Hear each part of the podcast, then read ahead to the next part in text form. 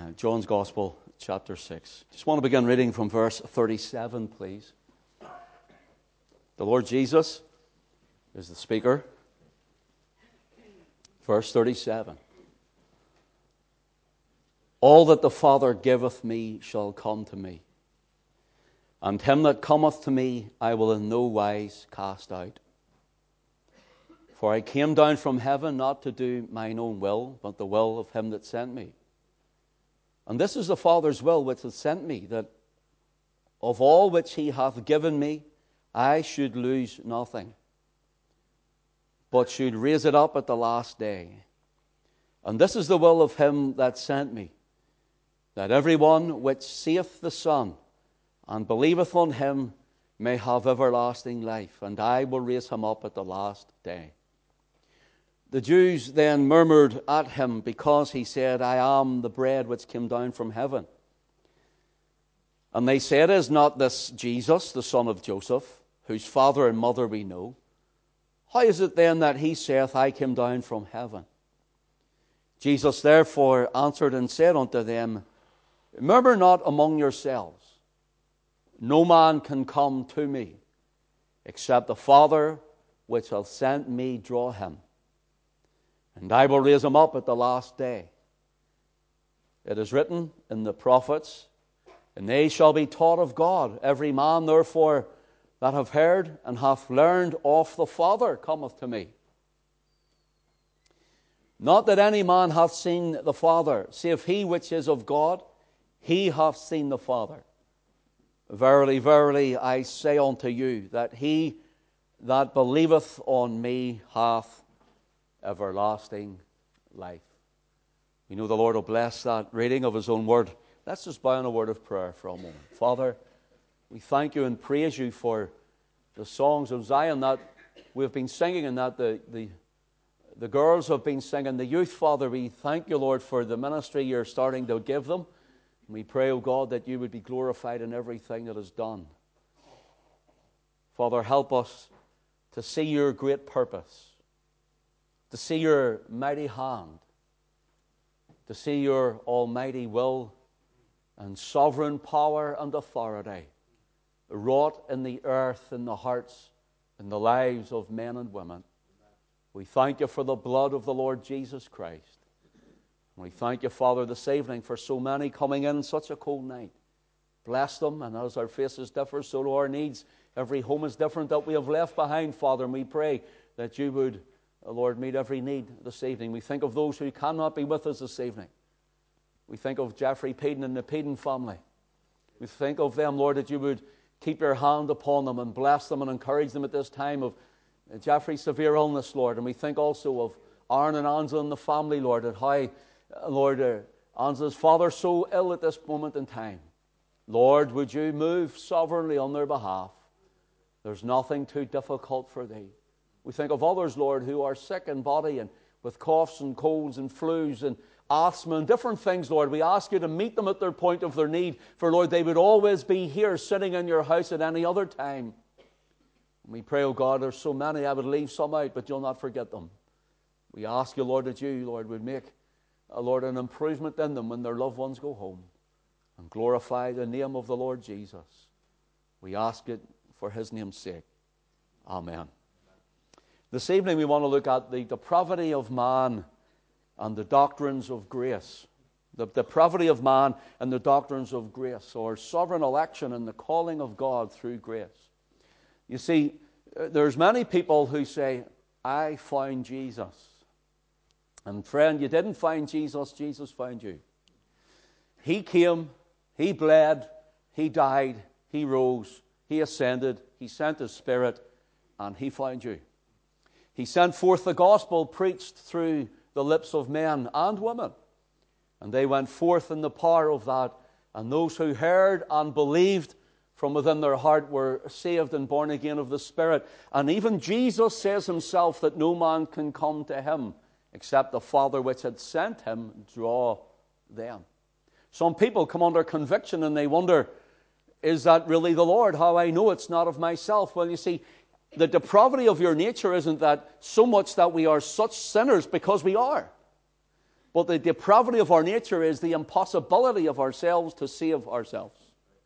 That we are such a helpless, lost estate that no matter the works, no matter the deeds, no matter the alms, no matter the trying, whatever we lay out to do for the glory of God, it will not equate to the debt that we owe for our salvation, for our sins to be paid in full.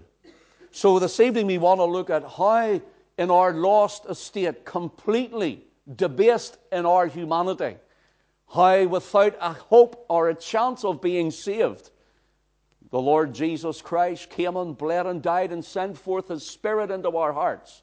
That those of us who are saved will realize how great our God really is. That men and women bound for hell, lost for all eternity, to stand at the judgment throne, to stand at that bar, to be cast into a lake of fire for all of eternity, separate from God, we find that those men, every single one of us, those women, every single one of us, that we are lost and without hope. But Jesus came to seek and to save that which was lost. Without Christ coming into our lives, our spiritual deadness would never have awoken. We would never have been awakened to the fact of our lost estate and that Christ is the only Savior. This evening we proclaim that Jesus is the only Savior.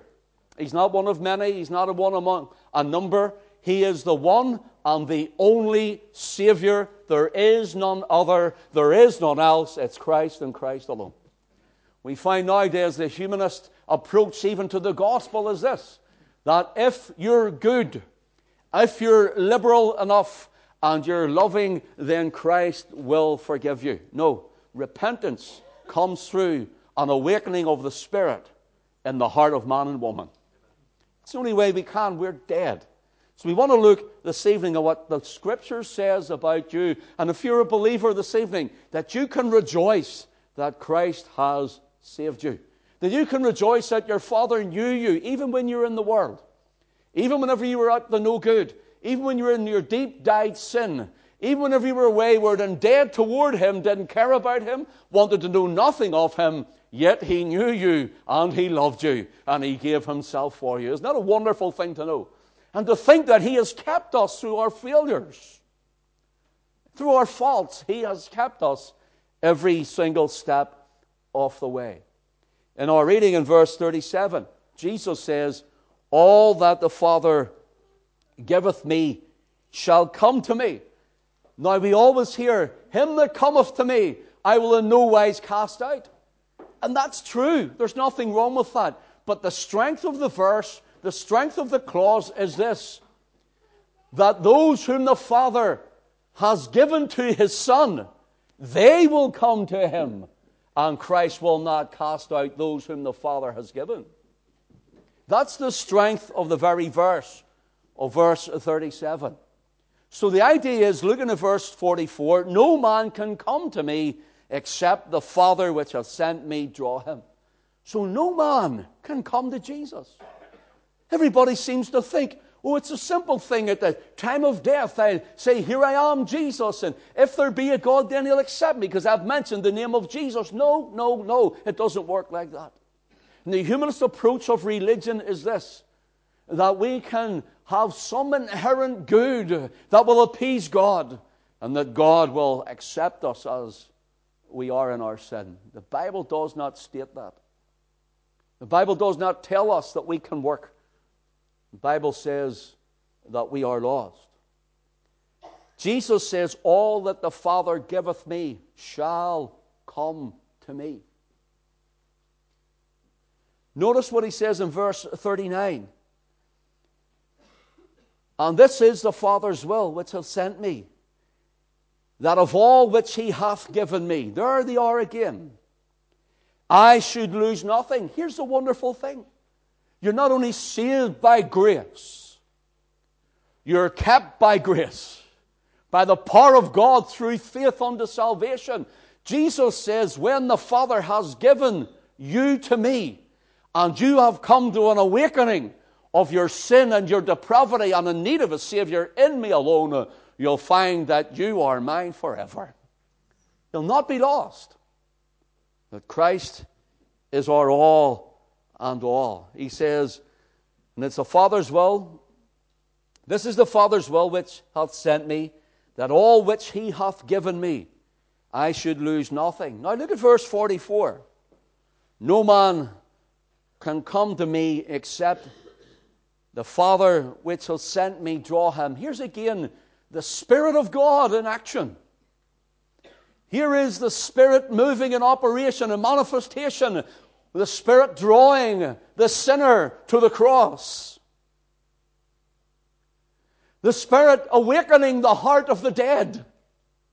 You see, people say oh, there's something strange happening to me because I'm starting to think about the things of God and I'm starting to think about the things of my soul's salvation and my eternal welfare. And they think it's themselves thinking, but no, the dead man, the dead woman cannot think. It's the Spirit of God drawing them to the Christ, the Savior of God. You cannot think, you cannot think it of your own self, but it is the Holy Spirit who is doing the drawing to the cross. In verse 45, look at what he says. Every man, therefore, that hath heard and hath learned of the Father cometh to me. Listen, every man, therefore, that hath heard and hath learned of the Father. In other words, if you're thinking, well, you know, this religion stuff, I'll try it out, just forget it. You're better going and enjoying your life while you can and living in sin and dying because you'll go to a damned place anyhow. But if it's the Father who is awakening your heart through His Spirit, if it's the Father who is telling you your need of a Savior, if it's the Father who's pointing Christ alone to you, then you're learning of the Father. Come to Jesus. Come to Christ. Notice this. If you let your eye run down to verse 65 in the same chapter, many of the disciples are leaving Jesus. So called disciples, the, the fair weather disciples, uh, the, the, the, the seed that's been sown among thorns and it's been choked a little, or the seed that's been thrown, sown into stony ground and it's sprouted for a little and then it's died when the heat of the day comes. Those sort of believers those sort of believers are men and women who get some rush of adrenaline, of some sort of religious experience. And there's no depth in them of God. Like shooting stars across the sky. One minute they're there burning bright, the next minute they're gone and burnt out. And notice this Jesus is surrounded by these people. And he has his own disciples at his side. And he says to them, Eat my flesh and drink my blood. Yeah, hold on, you're telling us to break the law of God, Jesus. No, he isn't. He says that he's talking about the spiritual side of this. He's talking about the spiritual aspect of it. He's not talking about the Mass here. He's talking here about breaking bread and remembering that he died for us. Drinking of the wine, remembering that he shed his precious blood for us. And notice what he says. They all start to leave him deeper theology, uh, stronger meat causes people to choke uh, and they start to retch with it and then they have to leave because they cannot handle the meat of the Word of God, the stronger meat. You see, you can fill a stadium with people if you pat them on the back and you tickle their ears and you tell them what they want to hear, not what they need to hear. You can fill stadiums with it when you fill them full of entertainment. But give them the meat of the Word of God. Uh, see how many choke. See how many will run. Uh, and see how many will hide when they have to start chewing and swallow hard of who they are in the light of what it says. These men and women started to leave Christ.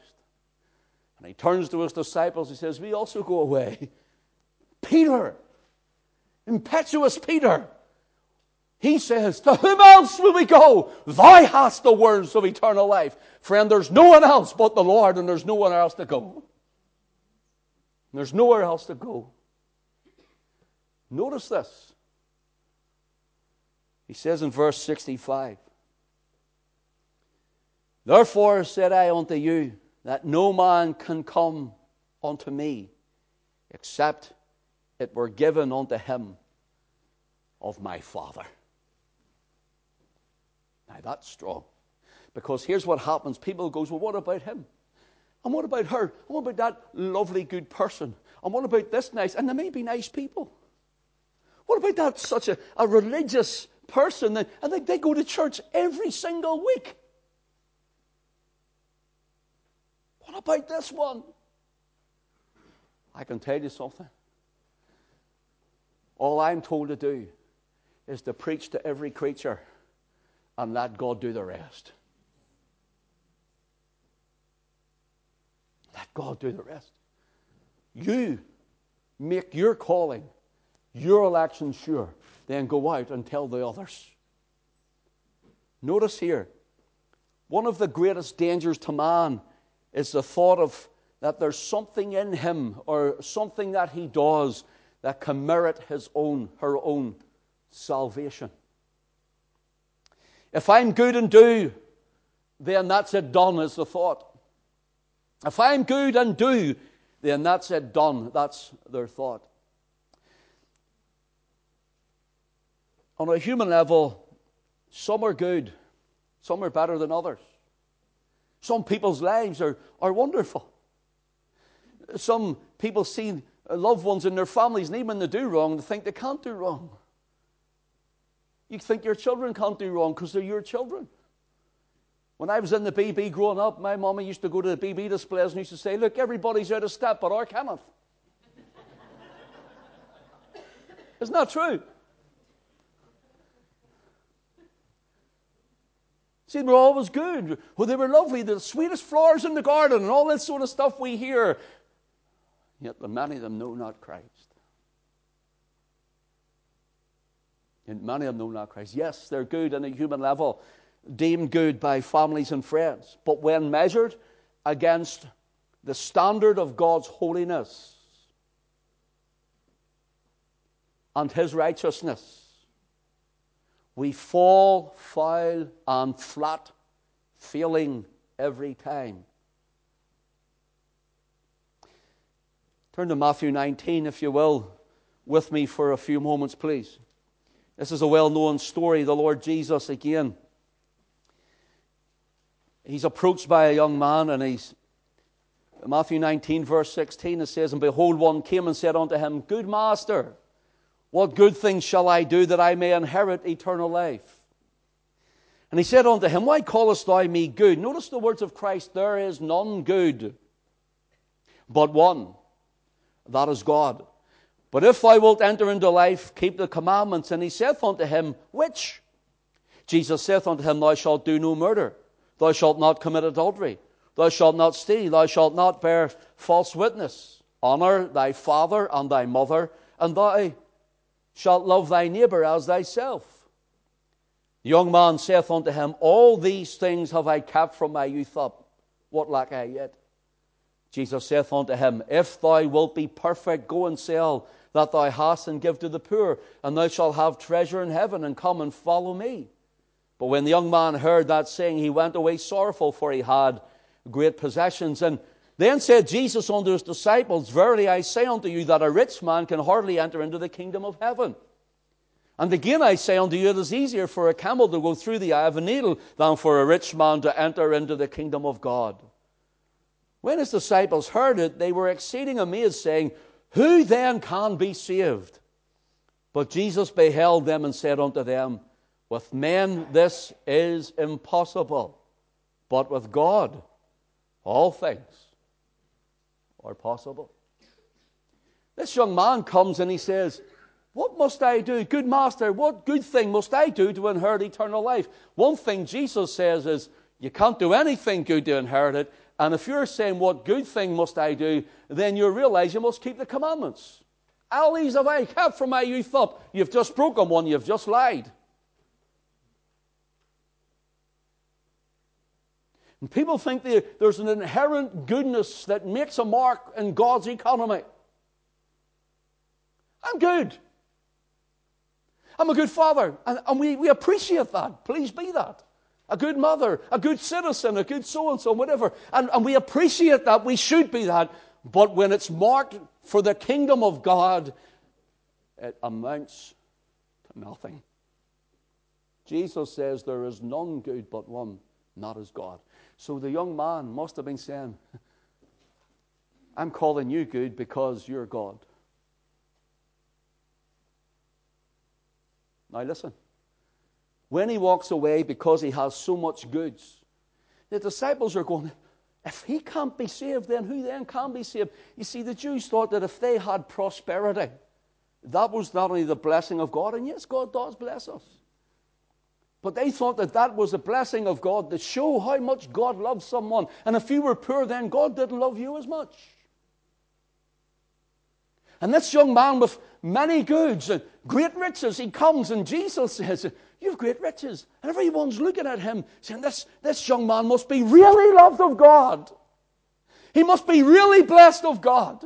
Surely he is saved. When he walks away from Christ, Jesus says, How hardly can this young man, someone like him, enter into the kingdom? Let's be aware of the prosperity gospel that tells you you're only blessed when God gives you a jet plane.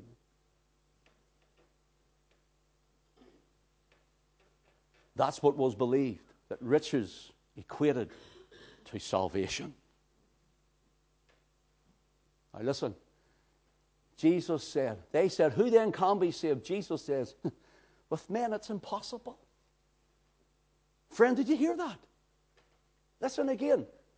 Jesus said, not this man behind this pulpit. Jesus said, when it comes to the salvation of your soul and entering the kingdom of heaven, listen to what he says it is impossible.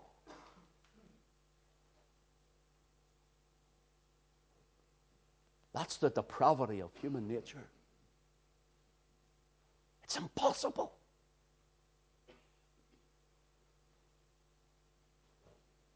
I hear people saying, you know, if you want, you can be saved. Look, you want your life to be cleaned up and you want to have you uh, such a blessing and you want, oh, look, Amanda, you're going to get saved. Come on up and they fill up all around the front. That's not salvation. Salvation is the Word of God entering the heart and changing the man and woman from the inside out.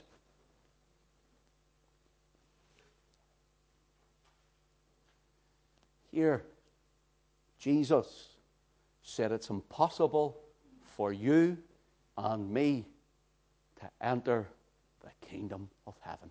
Impossible. So we're lost. We're hellbound. We're lake of firebound. We're destitute. But with God, all things are possible. Jesus said, God, you're looking at him. I came down from heaven. I was clothed in flesh. I am the bread of life. And if you want salvation, he says, it's in me. Any other way is impossible. Salvation is only possible through God Jonah, Jonah chapter 2 and verse 9, he exclaims, Salvation is off the Lord.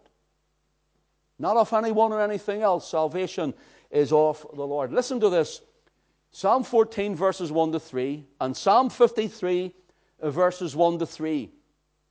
They mention the same words. They, they, it's the same uh, uh, scripture over again in those two portions of scripture. Paul takes it as the psalmist is saying to Israel. Now, Paul takes it into the New Testament and in Romans chapter 3, verses 13 to 10. Listen to this Romans 3 and verse 10. Pardon me, 10 to 13, pardon me. Romans chapter 3 and verse 10. There is none righteous. How many is righteous? None. No, not one. There is none that understandeth. How many uh, is there that understands the things of God outside of the Spirit? None. Verse 12. Pardon me, there's none that seeketh after God. Verse 12, they are all gone out of the way. They are together become unprofitable. There is none that doeth good. How many does good in the economy of God? None. No, not one. That's what God says. That's what God said about Ken Davidson. He don't do any good. Non righteous, the word righteous here is the word dikaios, and it means observing divine laws, keeping the commandments. So, really, what it says here there is none virtuous, none who are wholly conformed to the will of God. There's none approved of God, and so there is none acceptable to God. Not one of us. Not one of us. We are depraved in our nature. We are fallen and able to save ourselves. God will accept nothing from you. The only thing He accepts is the blood of His Son. There's none righteous, no, not one. There is none that understandeth. The word understandeth simply means none that can perceive the spiritual and moral issues and values of God. Your moral issues may be higher than mine, and mine higher than yours. People try and find the, the spiritual side of things, and they go to spiritists, spirits of devils behind it. They're wanting to talk to their, their relatives and, and, and bless them because their heart is aching so much. They're just hoping to hear something. But really, it's not the relatives, it's the spirit of the devil. That's all it is. It's spirits of devils. There's none that understandeth. There's none that seeks after God. The idea is there's none will investigate me of his own self. There's none that will seek my favor, nor is there one to worship God outside of himself. Listen, let's be honest with ourselves. I, I, can only talk about me. You don't know, I don't know about yourself, but there was nothing in my mind when I was unsaved and in the world and doing the things that I did that I even thought of God. In fact, the night that I did get saved, I'd been on the, the tour for a few days and I was sitting in a, in a party and, the, and these girls said to me, such and such as I heard they became good living. Would you ever think of getting saved, Ken? And I cursed and I swore up and down, full of alcohol and drugs. And I was saved that night. I was saved by sovereign grace that night. God had a different plan. Everything in me was dead to him. We were dead in our trespasses and in our sins. There's none that seeketh after God. There's none that doeth good, no, not one. The, the term here to do good means it gives the idea of benignity and uh, with integrity, morality, and kindness. Listen, we all have a touch of it, but it means living completely, totally, in a habitual manner every moment of every second of every hour of every day. That's what it means. There's none do us good. But you see, one came. One came. And he kept the divine law, the commandment of God. There was one came and he perceived all the spiritual and moral issues of God. There was one came and, he was the investigation of God, and he was the one who taught us to worship God, and he's the one who sought the favor of his Father. There's one came he had benignity and integrity and morality and kindness 24 7, every second of every day. He did no sin. He knew no sin. He was yet without sin. He's the Lord Jesus Christ. And salvation is in him alone. Salvation is in him. See, friend, listen to what it says. They are all gone out of the way. You know the idea? at night? we're looking here at, at, Israel because at the time that this was written in the Psalms, Israel were going out, all out of the way. Know, they were turning away from God. And the term going out of the way, you know, it gives the idea of they've gone sour like milk. Gone sour like milk. I don't know about you, but have you ever tried to drink sour milk? Not so long ago, I got up and was pretty. I have a habit of walking around the house in the dark. I'm not trying to save the electric. I just, I just potter about, and I would potter about in the dark. And if the girls are out, even sometimes I just sit in the dark room and just sit and think. And the girls would come in and go, Dad, what are you doing sitting in the dark? Call me a weirdo. One day I come down in the dark and I sort of shuffling about and got a bit of wee bowl of cornflakes out and I poured the milk out and it was. But in the dark I thought, must be just because I'm awake. I'm only up, so maybe my taste buds aren't the same. But after about three or four shovelfuls, uh, I realized that this milk is sour and I was near sick. sour milk. Oh. The stench of sour milk, if it's left without being wiped up, the smell of it. And the Lord says there's none does good. You're like sour milk. That's what humanity is like before God. Sour milk. That's what Israel were like. You're like sour milk. They've become unprofitable means they've become spoiled. They're useless. How did we become spoiled? We became spoiled when Adam fell in the garden and useless in relation to the glory of God. Listen to what Isaiah says. Isaiah 64 and verse 6. Talking about offering our works unto God, but we are as an unclean thing, and all our righteousnesses are as filthy rags.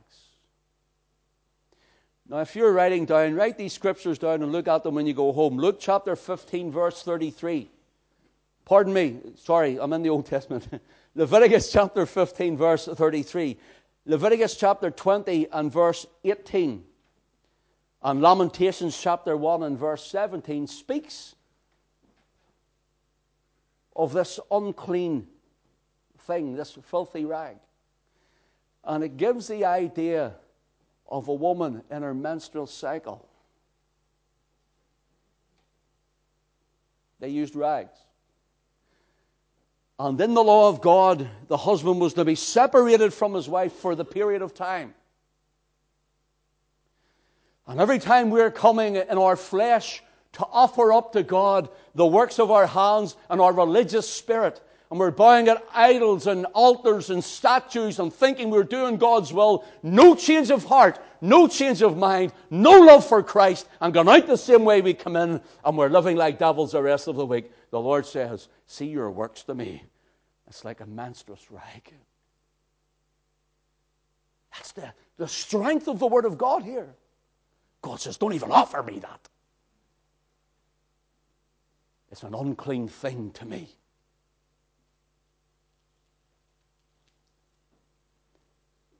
So we offer this to God thinking we will appease Him and that we will please Him. And that's why He sent His Son. He came down in the fullness and in cleanness, in purity. He hung and He bled and He died on the cross for you and me. Psalm 119 and verse 9 says, Wherewithal shall a, long, a young man cleanse his way? How can a young man be cleansed? Even from our mother's womb, we are born and shaped in iniquity. How can a young man cleanse his way? By taking heed thereto according to thy word. What does the word say about your cleansing? The word says about your forgiveness. The word says that you must come to Christ, that you must believe in Christ, that you must trust in his one time, his once for all, and never to be repeated again sacrifice, the shedding of his most precious blood, the precious blood of the Lamb. Here, if a man or a woman, if a man cannot first see his depravity, that is, his inability to save himself, herself, if a man cannot first see his depravity, then he cannot see his need for a Savior. He thinks he's good enough. It's called being self righteous. If a man cannot realize his lost estate, he cannot realize his need to be found. He's depraved, destitute, because Ephesians 2 and 1 tells us he is dead, she is dead in their trespasses and in their sins. Listen to the words of Jesus in Mark chapter 2 and verse 17. They that are whole have no need of the physician, but they that are sick. I came not to call the righteous, but sinners to repentance. They that are whole have no need of a physician, but they that are sick. I came not to call the righteous, but sinners to repentance. Well, Jesus, you're not looking for the good. Listen, I've something to tell you. Good people don't go to heaven. Saved people do. Saved people do. Notice this. They that are whole have no need of the physician, but they that are sick. Alison gives off to me. If I am feeling well sometimes, she would say, Would you please go even get checked out? I've been suffering for months with a bad back and a sore side, and it comes and goes. And sometimes it's crippling me. And I'm saying, I'm waiting on the Lord. He'll do it. Waiting on the Lord. He'll do it. And she's going, just go and get it checked, would you? I go, no, I'm waiting on the Lord. I'm walking around like this sometimes. I'm waiting on the Lord. He's going to do it. And the problem is, when I go to the doctors and I come back, she'll say, Well, what did the doctor say? I well, just says, I think I'm all right. Maybe I've pulled something or whatever, you know. She says, Next time you go to the doctors, I'm going with you. You know why? Because I go to the doctors and they say, Well, how you doing? I go, ah, I'm all right. and he says, Well, how can I help you then? What are you doing here? I'm all right, you know. If I went and told him, maybe he could help me more, to be honest. Jesus says, If I come, I'm not coming for you to tell me, Well, I'm all right. I'm coming for you to say, I'm a sinner and I'm lost without you. Please forgive me. That's what Jesus is saying. I came not to call the righteous, those who think they're righteous, in other words, but sinners to repentance. Now, in our opening scripture, John chapter 6, we see some dead men hearing. John chapter 6, and let your eye run down, please. The verse 41 The Jews then murmured at him because he said, I am the bread which came down from heaven. They said, Is this not this Jesus, the son of Joseph, whose father and mother we know? How is it then that he saith, I came down from heaven? Jesus therefore answered and said unto them, Murmur not among yourselves. No man can come to me except the Father which has sent me draw him. These, these Jewish leaders are saying this. They're saying, Who does he think he is? Who does he think he is? And in John chapter 10, verses 26 and verse 27, he has another one of his many run ins with them. John chapter 10 and verse 26. Listen to what he says. But ye believe not because ye are not of my sheep. But ye believe not because ye are not of my sheep. As I said unto you, my sheep hear my voice, and I know them, and they follow me. Now hold on a minute. Let's hold on a wee minute. What's going on here? Jesus didn't say, You won't hear so you're not my sheep. He says, You're not hearing because you're not my sheep. It's a difference. Do you know what he's saying here? The Father hasn't given you to me an eternity. So you're dead and you can't hear. That's what he's saying. But my sheep, they hear my voice. Who is that? Those whom the Father has given to him an eternity.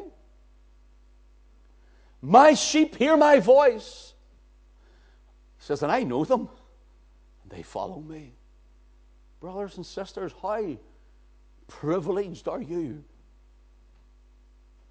How privileged are you that sovereign grace, through the voice of the great shepherd of the sheep, the Lord Jesus Christ, has reached you and you've come to a saving faith in Him. that you are called my sheep because you've heard his voice. Notice what he says here, chapter 10 and verse 28. And I give unto them eternal life. And they shall never perish, neither shall any man pluck them out of my hand. My Father which gave them me is greater than all, and no man is able to pluck them out of my Father's hand. I and my Father are one.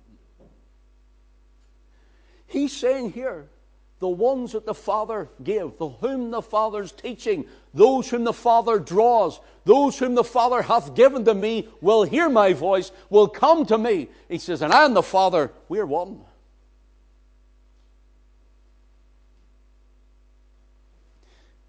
I'm not saying this to be facetious, so please don't think I'm being ignorant when I say this or facetious in any way.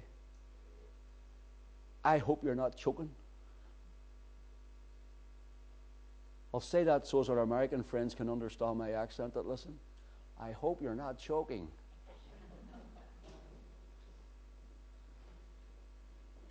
because that is strong.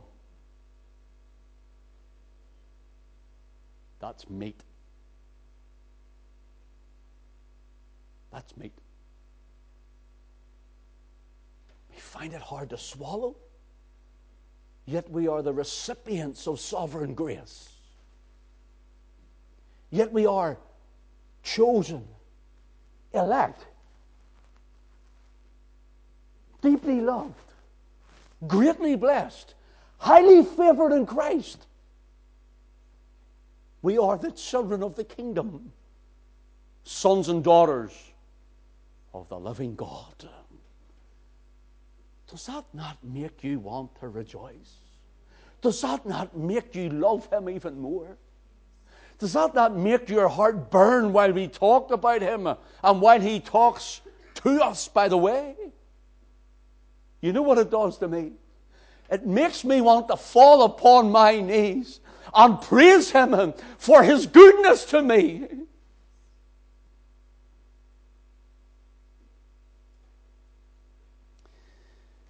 Listen to what it says in 2 Thessalonians chapter 2, verses 13 and 14. But we are bound to give thanks always to God for you, brethren, beloved of the Lord. Notice, because God hath from the beginning chosen you to salvation through sanctification of the Spirit and belief of the truth, whereunto he called you to the obtaining of the glory of our Lord Jesus Christ. Look, I want to throw my coat off and start doing somersaults. Chosen unto salvation to obtain the glory of the Lord Jesus Christ.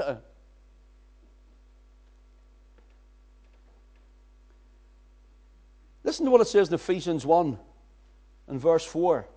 According as He, that is the Father, hath chosen us in Him, the Son, before the foundation of the world. he knew me, yet He loved me. He whose glory makes the heavens shine. Listen to this, Acts 13 and verse 48. As many as were ordained to eternal life believed. As many as were ordained to eternal life believed. It didn't say as many as believed were ordained to eternal life. Notice that. It didn't say as many as believed were ordained, but as many as were ordained to eternal life. They believed.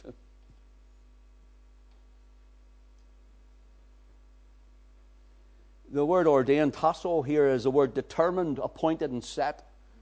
To think in the halls of heaven, the Father looked down through space and time, before there even was time, into eternity, before Adam fell and died before God, as it were, in the garden before there was a sinner on the earth, there was a Savior in heaven. And he looked down through time, through the cross, right into the year, the day, the month, and the hour that He saved me and He saved you. In the mind of God, you were already saved. Believer, Christ had to do the work. The Spirit does the drawing, and you and I are awakened to the glory of God. Your God's bigger than you think. Your God is bigger than you think.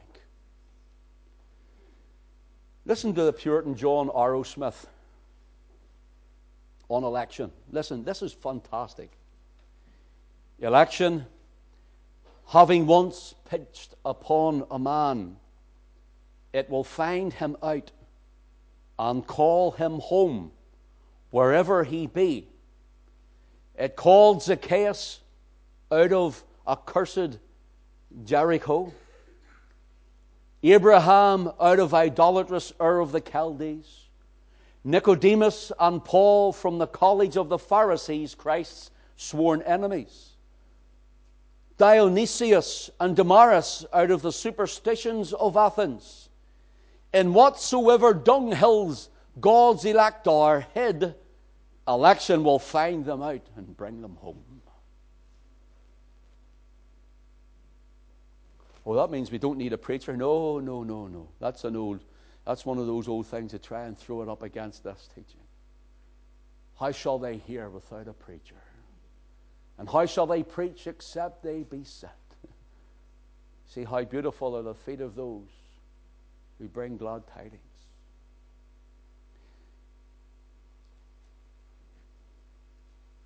Paul writes in 1 Corinthians 1 and 18 For the preaching of the cross is to them that perish foolishness, but unto us which are saved, it is the power of God. We were lost, and He found us.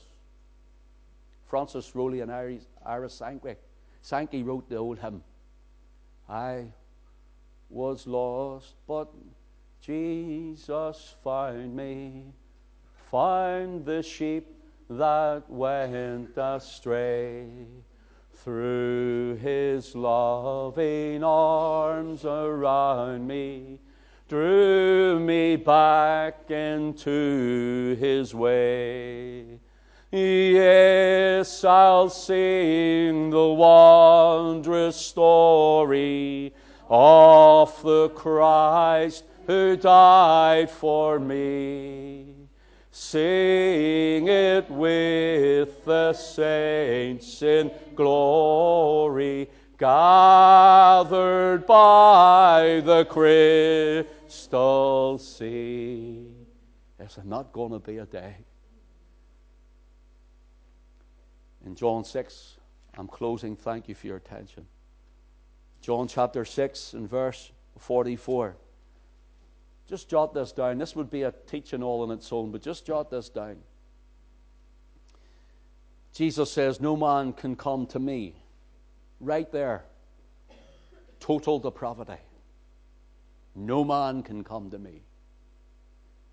Except the Father, right there, unconditional election. Which hath sent me, draw him, right there, irresistible grace and I will raise him up right there, limited atonement. At the last day, right there, the perseverance of the saints.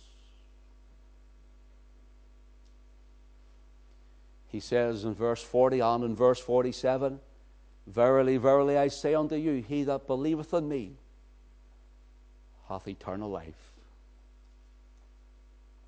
You can't believe unless the Lord calls you, draws you, quickens you, and awakens you to the glory of Christ on the cross.